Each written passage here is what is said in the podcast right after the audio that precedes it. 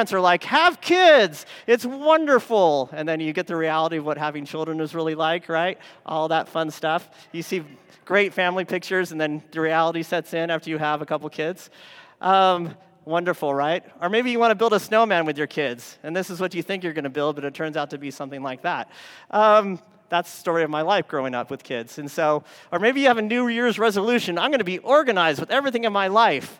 And they may last for a little bit, but then, you know, it turns into reality. And so, all these different things can be reality versus, uh, you know, actual reality, or expectation versus actual reality can be completely different things. And so, and I really think that, like, in a sense, this is what sin can be because sin can really advertise something can be wonderful and something great, something long lasting, but in reality, it's very, very different. It's a false, sin is a very good false advertiser.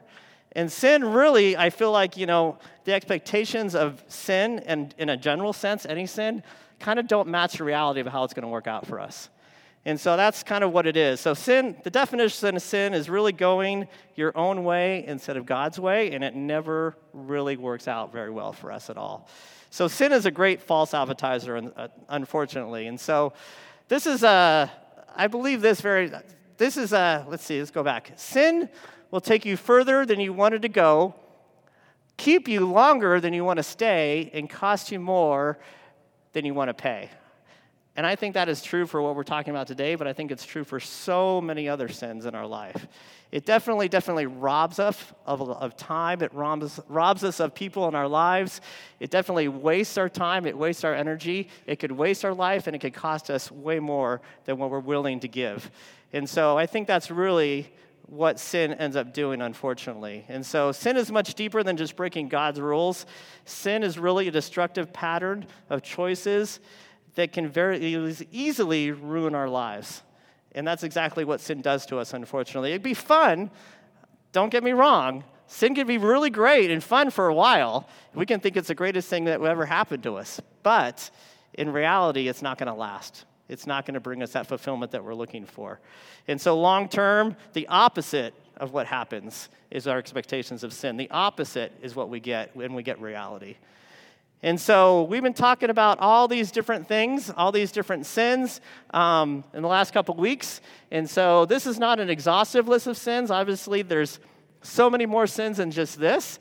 Um, and this is definitely, these are kind of the sins that are just the, kind of the core, the ones that really will destroy our lives maybe the most. Um, but there's all sin, obviously, is, is not great if you're not following God's way. And so today, we're going to talk about this fun topic about lust. And so here's my disclaimer, okay? If you've got young kids in here, the things that we're talking about, this is a very PG 13 sermon, let me put it that way. Um, so if your kids are listening, you may have to answer a lot of really fun questions when you get home today.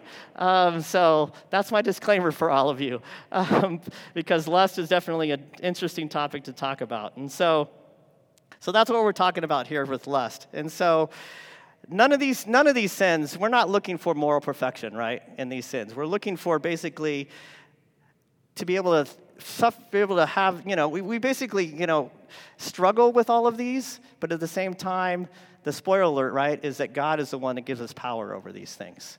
God is the one. We can't do it by ourselves with any of these sins, especially, I feel like, when it comes to lust.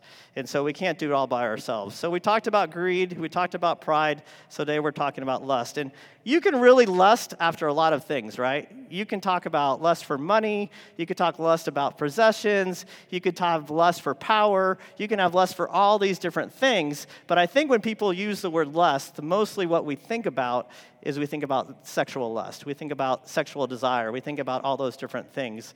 And so the dictionary defines lust as an intense and unbridled sexual desire.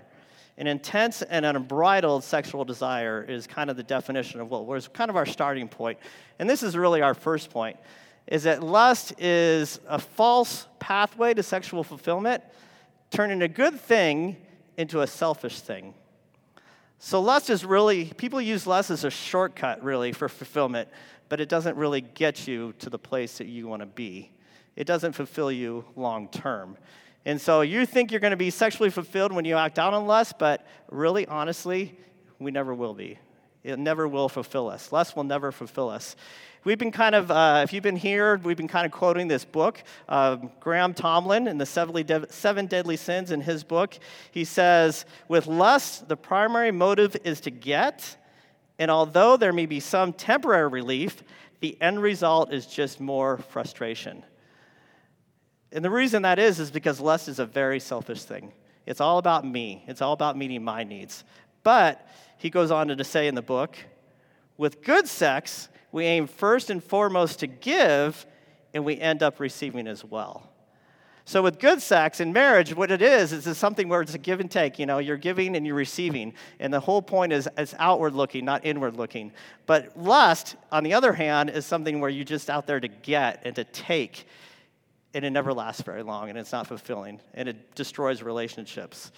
So, have you guys ever wondered this? Have you ever wondered, like, like have you ever seen this stigma that Christianity, I think, especially kind of puts around sex and lust?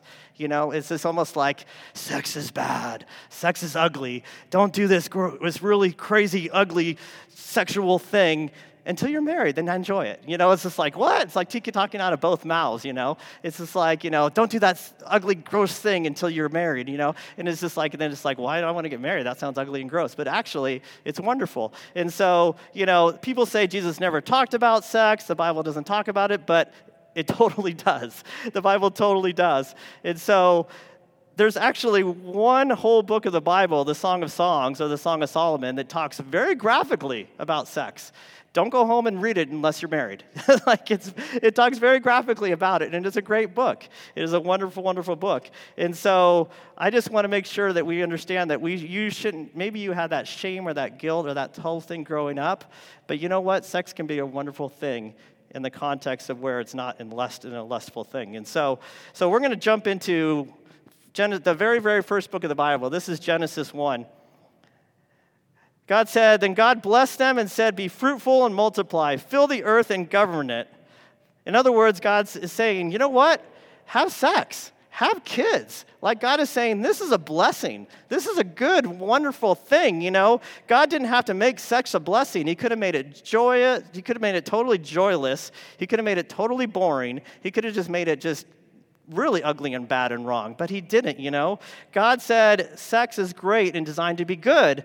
Dare I say, God designed sex to feel good. And I think that's a wonderful gift and a blessing that God has given to us, really, which is a great thing. And Jesus went on to say this in the New Testament. He said that this explains why a man leaves his father and his mother and is joined to his wife, and these two are united into one. Another, another version says one flesh, right? Which basically means it's referring to sexual intimacy. So, what we know about sex is that God created it to be a blessing. God created it to be great. God created it to be amazing between two people that are committed to the relationship and love each other. And so, we have to, but we have to remember that the world has kind of twisted it and abused it, and that's what sin kind of does. Remember, sin takes good things and perverts them and twists them into something ugly and bad. But lust is a sin because it turns what should be a selfless thing into a selfish thing. That's why lust is a sin, because it makes it selfish. That's why, we, that's why lust even is a sin at all. And so when we're talking about, you know, lust being my priority is me, it's all about me, it's all about my needs. The opposite of sex, of what it, sex was intended to be, which is to be giving and receiving and selfless. That's what lust is. That's what sex is turned into. That's how lust turns sex into something that's a sin. And so it's not, it's, it's, it's, it's, it's objectifying someone for your own sexual pleasure, basically, or own selfish pleasure. And so, unfortunately, this may sound really, really weird, but this can happen in marriage. You know, if you've been married for a long time and you're looking at your spouse and you're just objectifying them just for your own needs, that could lust can slip into marriages as well. And so unfortunately we can do that. And so I I am like super physically attracted to my wife. Like she is the hottest woman on this planet, you know? And she's great. She's wonderful. And but if I just like just look at her as just only just a, not as a person, not as my wife, but as just an object to meet my needs, I'm sinning. Like that's lust. And unfortunately, my wife only thinks I'm sexy when I'm vacuuming or I'm doing the dishes. But that's okay. You know, I can live with that. totally okay. And so, so that's kind of the difference we see. And so there's, I want you to think about this. What's the line between lust and attraction? Like, where does that line get across, you know, between attraction to someone or lust? You know, where do you cross that line? And so we're going to look at one of the most famous stories about lust in the Old Testament. This is uh, 2 Samuel, story about David. Late one afternoon, after the midday rest, David got out of bed and was walking on the roof of his palace. As he looked out over the city, he noticed a woman of unusual beauty taking a bath he sent someone to find out who she was. And he, and he was told she is Bathsheba, the daughter of Eliam, and the wife of Uriah the Hittite. Then David sent messengers to get her. And when she came to the palace, he slept with her. So if you're reading this story, you, I mean, this story can be a whole nother sermon, but like, if you read this whole story, you can see that David messed up really bad, like really bad. And it all started with lust. And you know what? If you think about this story, even this just first part of the story, where did lust come in? Like, where did lust start? Like, where did lust go wrong at this point? And really, I think it's when he saw her and he chose not to look away. That's where I think lust came in, is when he saw her, chose not to look away, then he actually did something about it lust turned into action, unfortunately, in this story. And so that's kind of, you know, that's kind of where lust came in. And I think Bathsheba was, you know, for him to look at Bathsheba and then she think that she's beautiful, there's nothing wrong with that. But basically what happened was he let lust get a hold of his life and it totally took him down a very, very bad road. And so that's what it, this is. This is the lustful response. He chose to have a, turn a natural response into a lustful response and act on it. I had a friend in college, he would say this. He'd say, You know what? It's the second look that's always going to get you. It's the second look that's going to get you in trouble. And then he'd say, That's why you make the first look really, really long. And I'm like, dude, there is something wrong with you. Like, you have issues, you know? And so the difference between lust and attraction literally can be five seconds, where you see someone, you find them attractive, but then you have a choice to turn and walk away, not dwell on it, or to keep looking, keep looking, keep looking, and let your mind just go crazy. That's the choice we have, maybe every day. To find someone naturally attractive is not wrong, but to choose to dwell on it and let lustful thoughts go into your head long term, that is wrong. And so that's where lust come in, can come in, and that's where lust can totally just infest our, our soul and our spirit and our everything within us if we choose to dwell on it. I want all of you, if you're married right now, especially husbands, turn to your wife and say, There's no one more attractive in this world than you. Thank you. I can see you doing that. and so, so that's important. But here's our next point it says that lust has bigger impact than we think physically, emotionally, relationally, and spiritually. So David saw Bathsheba, he lusted after her. He sent his servants to go get her, bring her to the palace. He slept with her, and she even became pregnant.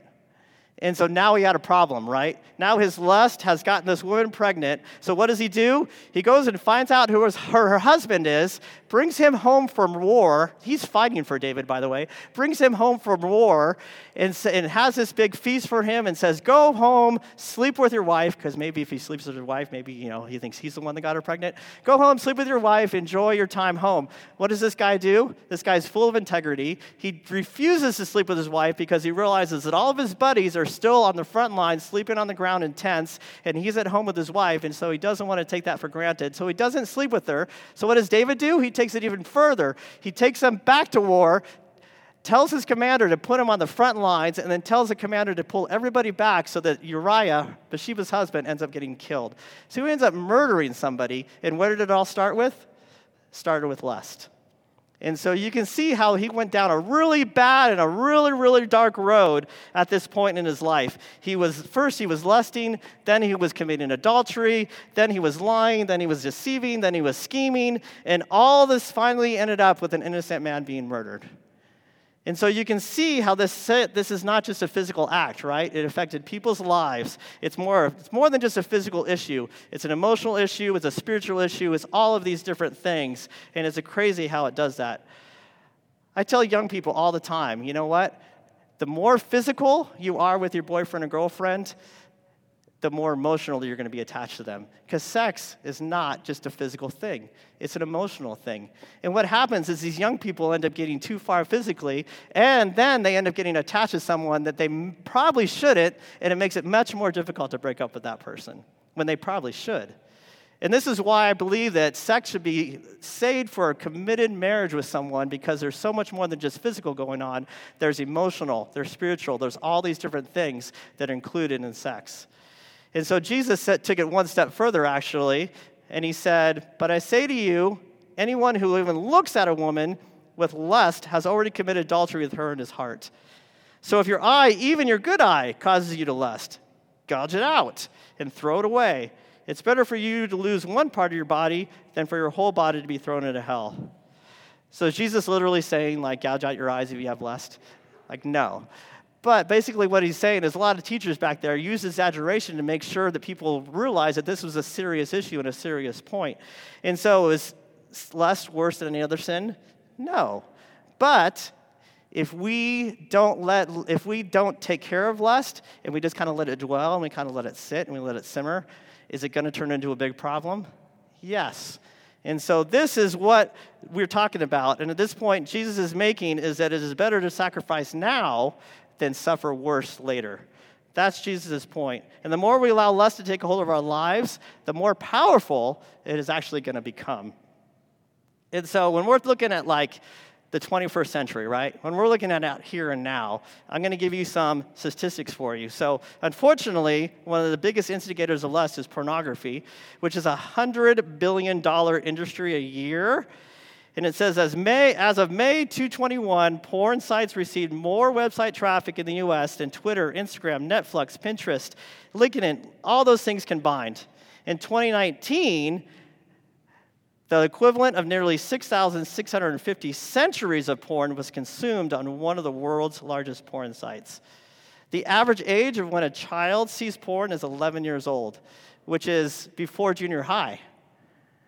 And a third of those addicted to pornography are women. So this is not just a male problem. This is a female male problem. So if we're really, it's really something that affects us all really directly or indirectly, unfortunately. So when young people ask me, like, okay, well, how far can I go with my boyfriend or girlfriend? I usually use this like illustration of like running downhill. If you're running downhill and you're like all of a sudden in the middle, just say, oh, I want to stop can you stop? you know, you just keep that momentum keeps you running downhill. And so that's the wrong question to say, how far can I go? The right question is, how can I stay safe? How can I keep my partner safe? How can I respect them? How can I be selfless instead of selfish? All those different things. And so lust is a slippery slope. We all tell ourselves, like, you know, this is the last time I'm going to click on that image. This is the last time I'm going to objectify that person's body. I'm not going to do it after this, you know. This is the last time I'm going to, like, entertain those thoughts or go to that club. This is the last time I'm going to do it. But it just ends up continuing no matter what we tell ourselves. And so, good intentions pave the way to destruction, unfortunately. If you're not starving lust, you're really feeding it. There's like no neutral ground at this point. And so, because it's a very, very powerful thing, and there's a lot that we can, there's a lot that we, there's a lot that we can do to combat in our lives, really. So, I'll give you a few things. We can eliminate, you know, a lot of sources of temptation we can block channels and websites and apps and delete those things from our social media. We may, we may get rid of toxic people in our life and be done, you know, and, and don't go, don't like be alone with your boyfriend and girlfriend for a long period of time, you know? Like, don't stay up late with them. There's all these different little things that we can do. There's that we can clear and renew our mind every day, spend time reading the Bible and praying, talking with Christian friends about, you know, godly things. All those things are good and if we do this, we can kind of retrain our mind. You know, if you've got some triggers that throw you into lust, whether it's things that you look at or maybe just stress or whatever, you know, we can retrain those things where we can decide to instead, when we get tempted, go, you know, go out and go to the gym with some friends, go for a run or walk, listen to music, like do those things where you distract your mind. Turn your, electric, turn your electronics off, you know, have it call your accountability partner or get an accountability partner, you know, that sort of thing. And so we can do all those different things instead of actually something less, you know. When I was a teen, I had to wait for the swimsuit, you know, the swimsuit Sports Illustrated issue to come out, you know, for me to see any kind of like half naked girl. You know, it's very different today, right? Today, young people like, you know, have it at the, you know, have it basically at the palm of their hands, unfortunately, and they can see bad, horrible pictures, you know, at any moment. And a lot of people do very quickly. And then what happens? Minutes turns into hours, hours turn into a lot longer than that, and then it ends up turning into an addiction. And so that's unfortunately what happens. I have a lot of coworkers who get on Tinder and really just to hook up with random people. But if you were on Tinder and you don't want to hook up with someone, you have to tell them very early in the date that you just actually are trying to get to know them and not hook up with them. Like, how sad is that, right? Have you ever heard anyone say this, this horrible phrase? Well, you know, you got to drive the car, you got to test drive the car to see if you like it. It's just like, really? Like, that is basing your whole relationship on sex, which it shouldn't be. That's just lust. That's being very selfish. And then there's this whole thing about, like, I don't know if you guys know what thirst traps are, but basically it's these sexy selfies that people take and then they people get them and it just sucks them in. And there's this whole big website called OnlyFans where you basically can just kind of in a little personal way get to know someone that you're looking at and that person can like send you pictures or videos. And there's a lot of girls that say well it's great because i can send sexy pictures and videos of myself to these men and i never have to meet them. And it pays for my whole way to go to college because these men are just giving me money to look at my body and it's just like, man, this is where we've come through. This is what we come to in life. You know, this is how lustful our world is, unfortunately. And so that's how powerful and big lust is. And so lust is really, in, in really any sin in, in, all areas of our lives, you know, it, it, it basically, it affects us in everything, not just in our mind, but in our body and our emotions and spiritually and all those different things. So we need to be healed in multiple ways. And so it says this, in 1 Thessalonians, it says, Now may the God of peace himself sanctify you completely, and may your whole spirit and soul and body be kept blameless at the coming of the Lord Jesus Christ. If we're going to have victory over the lust battle, we need to realize that it affects every area of our lives, and we can't minimize it, but we need to confess it. And so this is our last point here. Lust feeds on secrecy and starves in transparency. I think we overestimate our ability to control what we do with our lives. We overestimate like the, how we can be control in our behavior sometimes. So if you don't believe me, think about the last time you went on a diet. You know, how hard was that? Think about, you know, try going on a gym plan or something like that. You know, uh, try having a daily workout plan. Try stopping watching your favorite show you know, try stopping watching Netflix or Hulu or whatever for a long period of time and see, let me know how that goes for you. You know, try just to cut out all social media. That would be really hard for probably a lot of you. And so when we think about how we have all this control in our lives, sometimes we really, really don't. And we may work for a while, but we're going to kind of ultimately fail, unfortunately. And so that's what makes it really, really hard to stop. And so, what I feel like we have to do is we have to really come to the point of confession. That's what we really, really have to do. And so, confession really is what is, is, is kind of like we can talk about a lot of things, but confession is all about not denying the problem, but realizing you're having the problem and realize actually go to people for help in your life. And so, confession is the most probably the thing that's going to probably work the best, to be honest. And so this is what this says.